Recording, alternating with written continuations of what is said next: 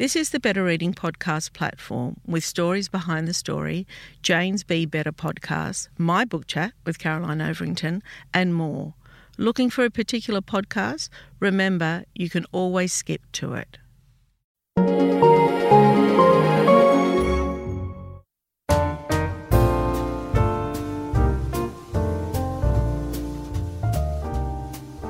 Welcome to the Better Reading Podcast Stories Behind the Story, brought to you by Bolinda Audio.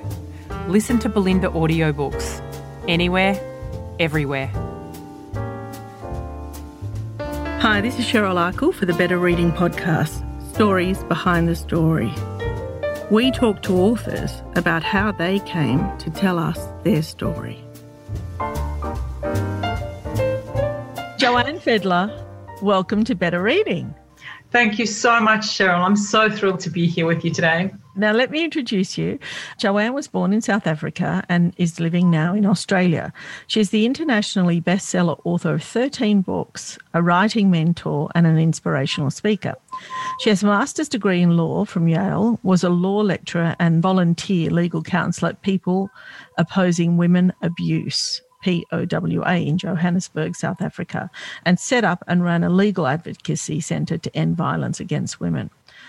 This is her novel. It's called Unbecoming. This is what we're talking about today. It's a hilarious yet heartbreaking and provocative homage to the unraveling that happens to women in midlife whose identities have previously been entirely defined by motherhood and marriage. It's an exploration of what happens when dutiful daughters, wives, mothers, and carers lose their own identity along the way.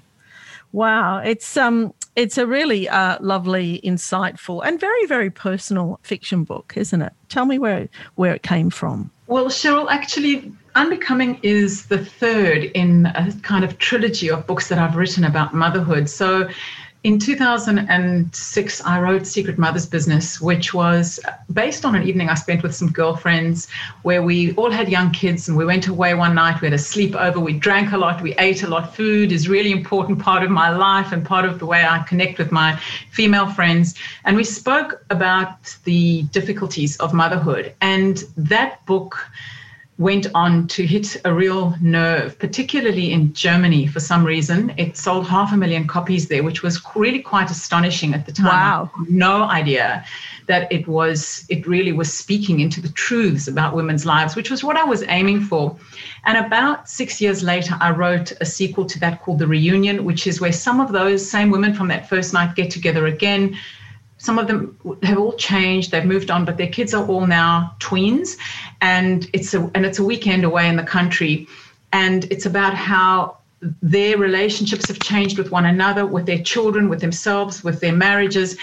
And i didn't think i was going to write a third in in this series but it, it came upon me that the empty nest and this stage of life is possibly to me so far the most interesting phase of, of all. I'm, I feel so grateful and privileged to actually be past my 50 year mark.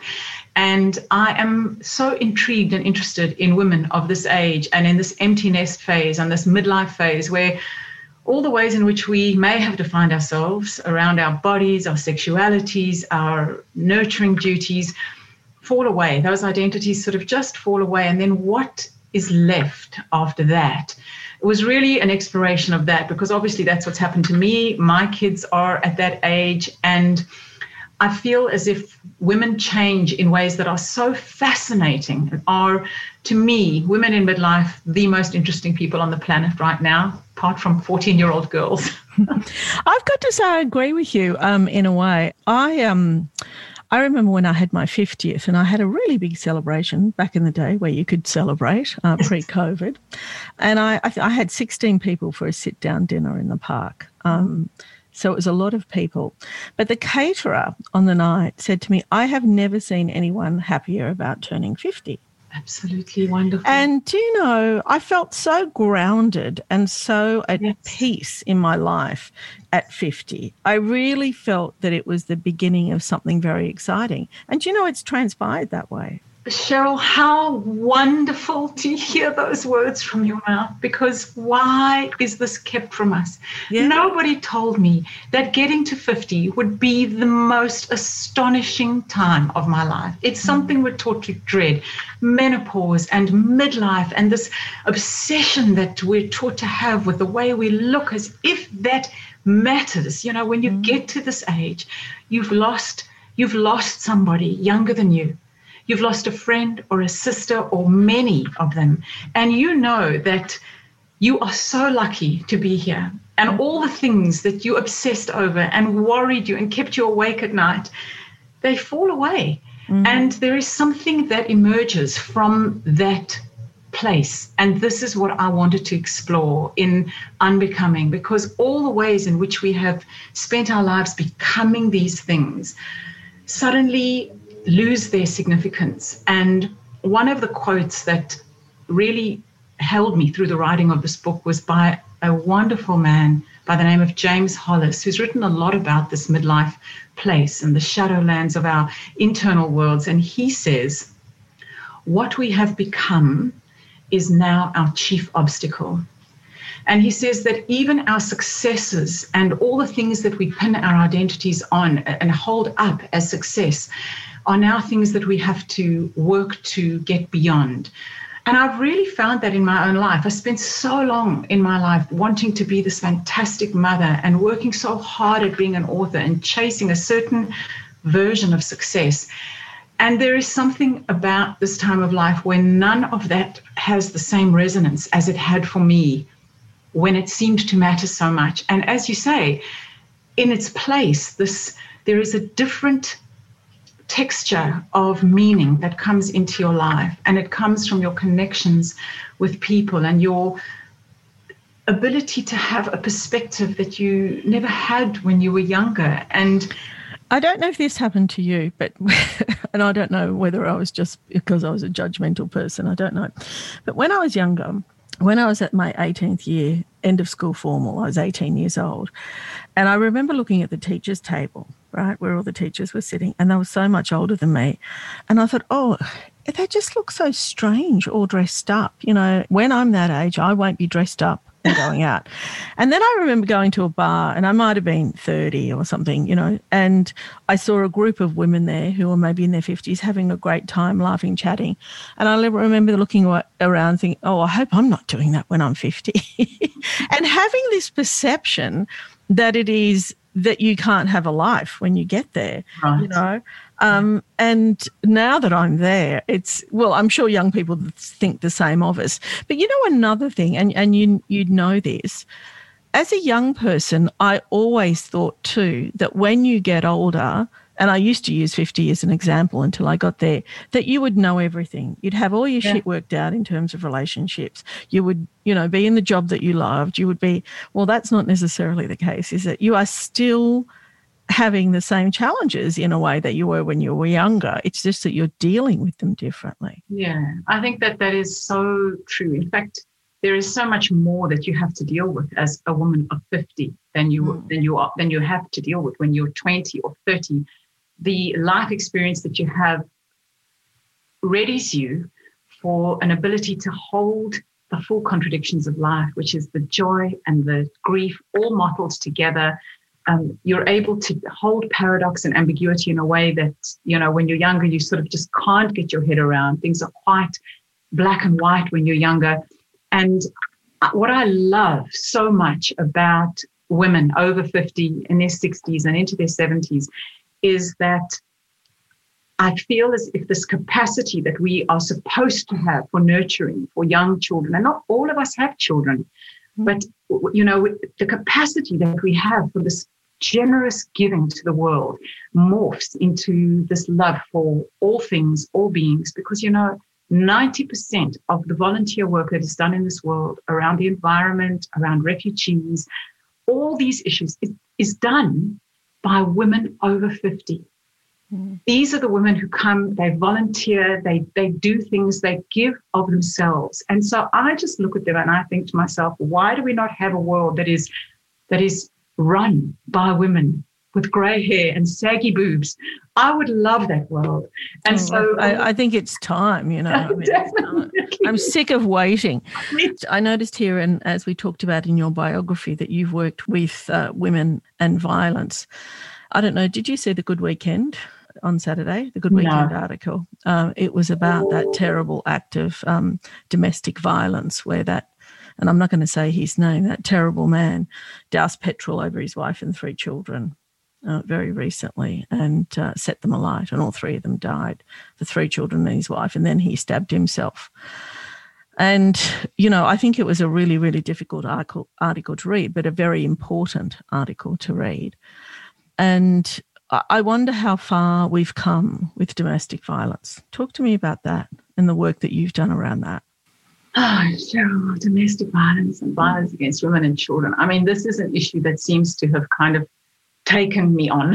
I mm. don't think I chose it, but it seems to have chosen me. So I worked in this field for many years in South Africa as a legal counselor. I set up a legal advocacy center in South Africa. It was and is and remains, I think, one of the biggest issues internationally that we deal with. Um, it's one of the things that I think stops women from getting into positions of leadership and power. It's one of the the, the great unequal unequalizers in our world.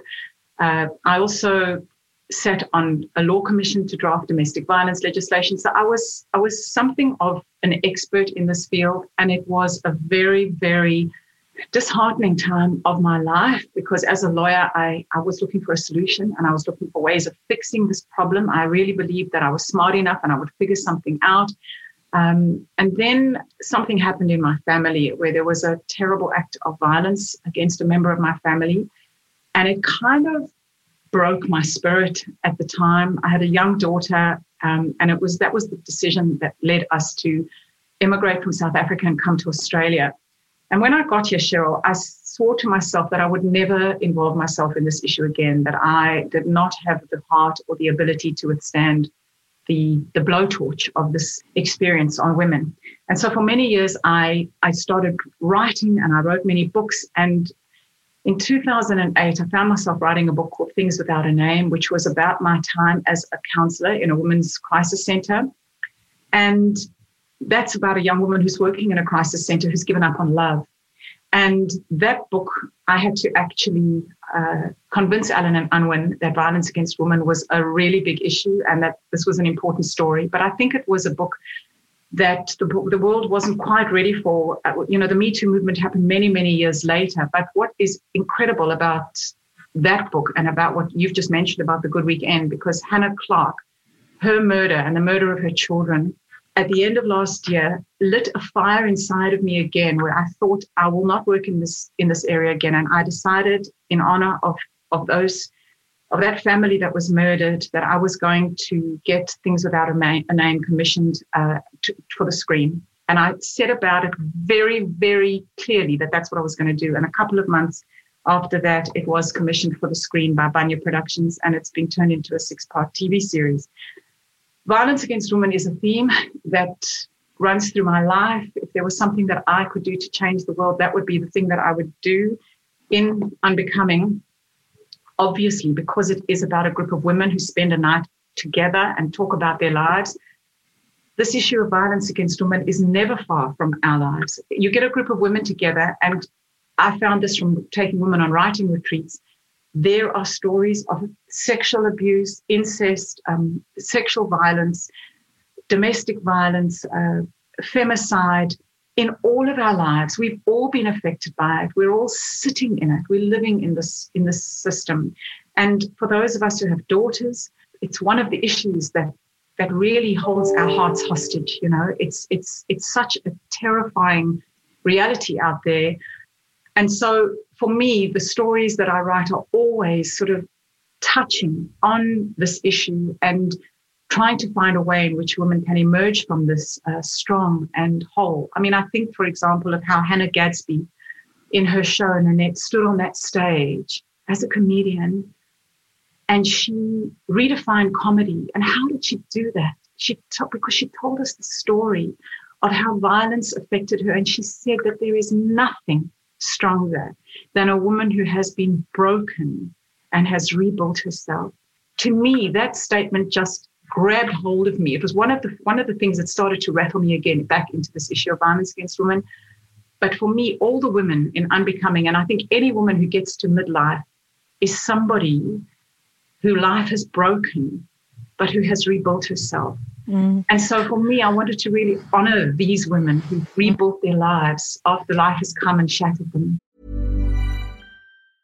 When you're ready to pop the question, the last thing you want to do is second guess the ring. At Bluenile.com, you can design a one of a kind ring with the ease and convenience of shopping online. Choose your diamond and setting. When you find the one, you'll get it delivered right to your door. Go to Bluenile.com and use promo code LISTEN to get $50 off your purchase of $500 or more. That's code LISTEN at Bluenile.com for $50 off your purchase. Bluenile.com code LISTEN. Ever catch yourself eating the same flavorless dinner three days in a row? Dreaming of something better? Well, HelloFresh is your guilt free dream come true, baby. It's me, Keke Palmer. Let's wake up those taste buds with hot, juicy pecan crusted chicken or garlic butter shrimp scampi. Mm. Hello Fresh. Stop dreaming of all the delicious possibilities and dig in at HelloFresh.com. Let's get this dinner party started.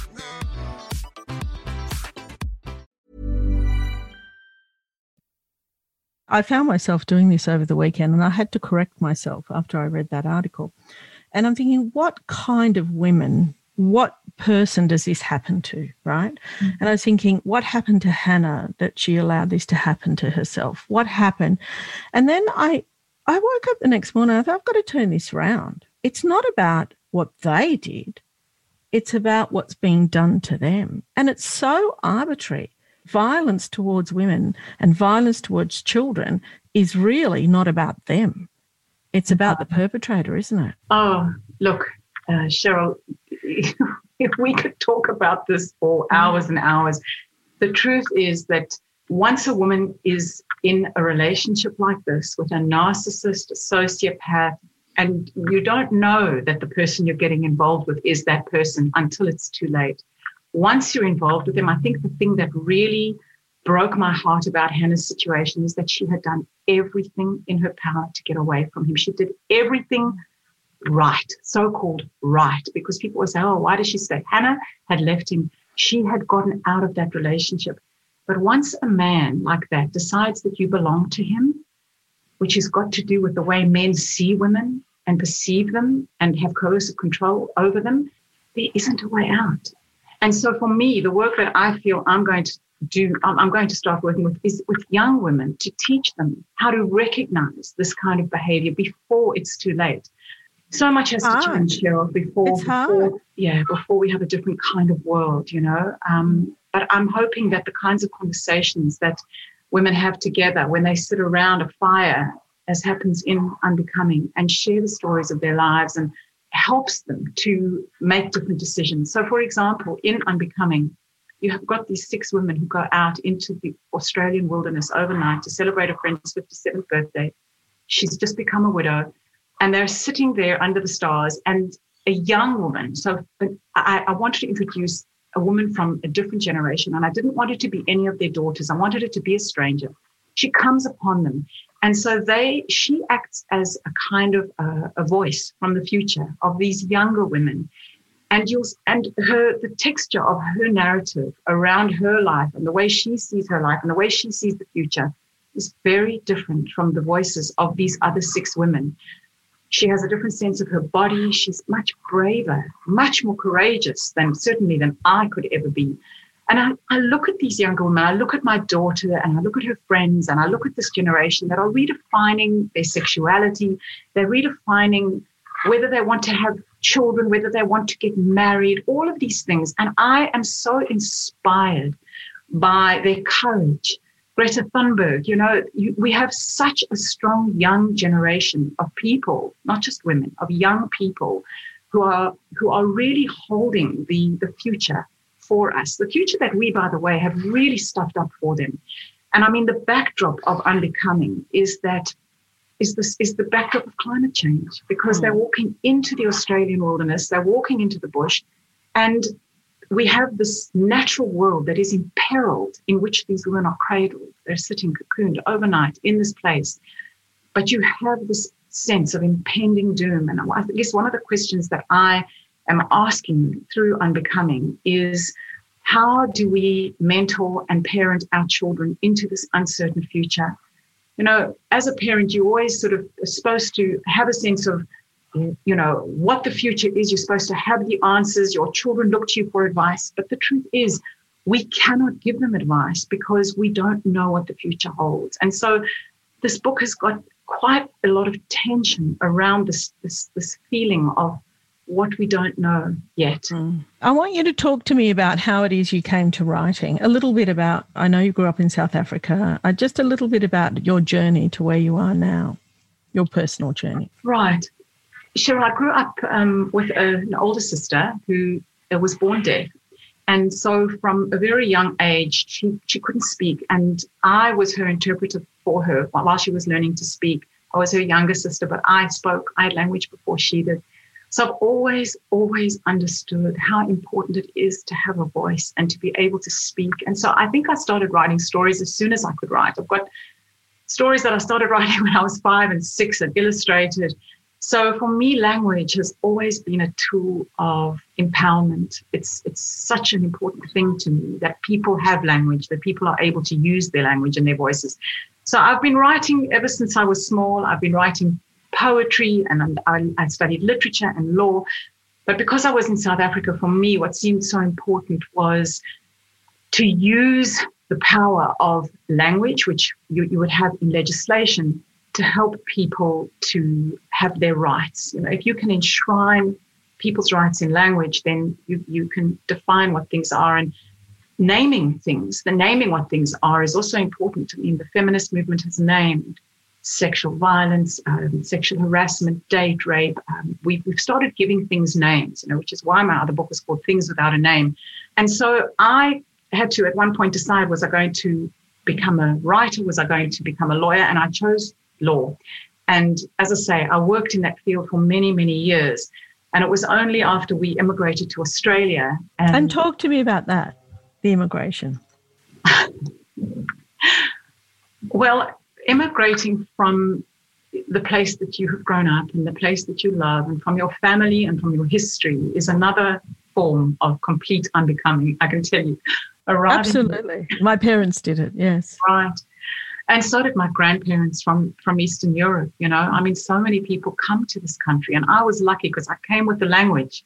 I came with English. There are so many people who come to this country without the language. Mm. I wrote a book about our immigration called When Hungry Eat, which was all about arriving and having lost my complete identity when I arrived here and what it felt So, like. why did you make the decision to come here? Talk to me about that and roughly how old or where were you at in your life? Right. Well, as I said, there was a there was a very um, there was a great act of violence that happened to a member of my family, and that was the decision that made us decide as a family that we were going to take our children out of South Africa because it was an act of gender violence, and it was just too close to my to my family. I've been working with women in the field of violence for many many years, and it just got too close to our, you know, to the to our family. And so we decided to bring our daughter and son to Australia, where we did the research. It looked like a beautiful country. The weather was great. My husband said they play rugby and cricket.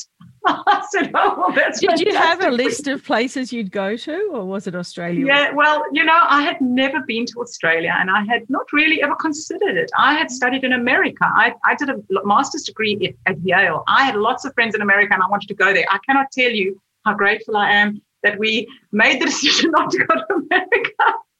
so particularly now. yes, exactly. So, so my husband actually, he was the one that said, "Well, look, you, let's look for jobs." I looked for jobs in America. He looked for jobs in Australia. He was very keen on Australia, and he got the best jobs, so we came here. And I've got to say, it's been um, it's it was the start of my writing career because when eventually, after five years, I, I was not able to uh, change my law degree, but my husband did. He said to me, Well, why don't you just finish that book that you've been working on for 10 years? And so I did. I sort of knuckled down and I started writing, finishing a book that I'd been working on for 10 years. And then. First, I'm sorry to interrupt, but I just, your first impression, because I, I travel to the US a lot. Well, I did pre COVID. And they are people like me. They speak English, you know, they look like me. But often I know that they are so entirely culturally different to me. Talk to me about that. Was there a culture shock from you coming from when I went to America? No, when you came here. When I came to Australia. Yeah. Absolutely, Cheryl. Of course. Talk that was what was that. so disconcerting. I mean, I arrived in this country and it You think like- it's going to be the same, and it's not. um, I can hear the language, but it's the intonation and what things meant. And it was such a learning curve. And you know, when we had a real turning point was when we took our children to Uluru. We'd been here for seven years. We wanted to make a sacred pilgrimage to ask permission to be in this place. And we went there. And it was a, such a turning point for me where I really connected with the land and honored the journey that had brought us here. And what's so interesting, Cheryl, is that I have ancestors that went from the UK, came to Australia. I actually have family members that are buried in a cemetery, a Jewish cemetery in Melbourne somewhere. And then they immigrated to South Africa. So there is something very interesting about that full circle of coming all the way back to Australia. And so I'm now such a lover of this land and especially, you know, of the natural landscape. Uh, I swim in the ocean and I am so grateful every single day. I get into the ocean and I just say, thank you, thank you for. And do you go back home? Have you been? How Oh yeah, absolutely. I mean, Yeah. you know, when you when you've immigrated from a country, you are never you never have one home. You have homes, and um, I, I go home as often as I can uh, every year, at least sometimes more than once a year if I can afford it. Um, but it's been very difficult for my children growing up without grandparents and with you know without cousins and aunts. So you, you make a home where you are. Um, and I'm grateful that they had the security of growing up in Australia. I'm so grateful for everything that they that they've been given here. Uh, but you know, I we all have a little African soul, and um, that that revives when we when we go back there. And there's something I have a very strong connection to Africa. Um, all my books have been published there. I have many, many, many friends, and it's a country I absolutely love and adore. Was the writing experience different for you here? Well, Cheryl, when I was in South Africa, I, I wasn't a writer. I was I was a lawyer. I was working. Yeah, that's right. Yeah. I was working it with violence, so I was writing as a hobby. And I think if I'd stayed in South Africa, I probably would have stayed doing something in law. I don't know that I would have become a, a writer. Maybe I would have. I mean, who, who knows? These are all just hypotheticals. But being in, you know, being in Australia, I think gave me the opportunity to say, okay, what do you want to do? And so, I mean, this is now my 13th book. I'm sure it's more than enough now. I can maybe go on to something else. But I do also teach women how to write. And, um, it's, it- you know, this book was, uh, we, I started a new literary imprint with Karen McDermott of Serenity Press called Lucaris. And uh, we are looking, you know, to, to publish literary fiction um, for Australian women in this country. So I'm hoping that it's the start of, you know, lots of other stories that will come that will come to us that are about what it's like to you know to be in this country. Um, I, I I I think it's just incredible, you know, to be here. So I'm, I feel very very grateful. Well, I think we will end on that note. Um, it's been wonderful chatting with you, Joanne. Seriously, it's uh, it's lovely and it's inspiring. And the book is called Unbecoming. All the best with it. Thank you so much for chatting with me today. Thank you so much, Cheryl.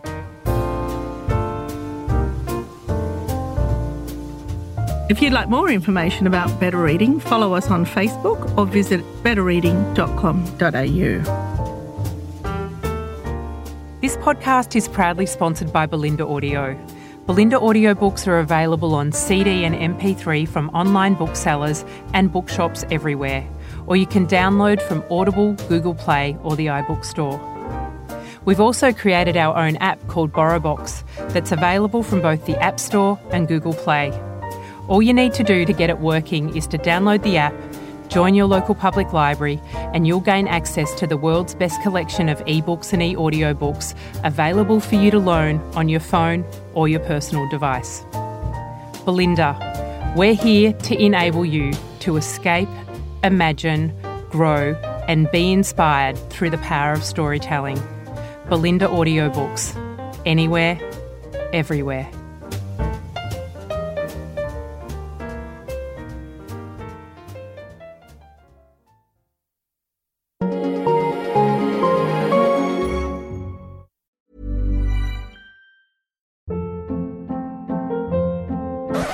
Up. What was that? Boring. No flavor. That was as bad as those leftovers you ate all week. Keke Palmer here, and it's time to say hello to something fresh and guilt-free. Hello Fresh. Jazz up dinner with pecan-crusted chicken or garlic butter shrimp scampi. Now that's music to my mouth. Hello Fresh. Let's get this dinner party started. Discover all the delicious possibilities at hellofresh.com.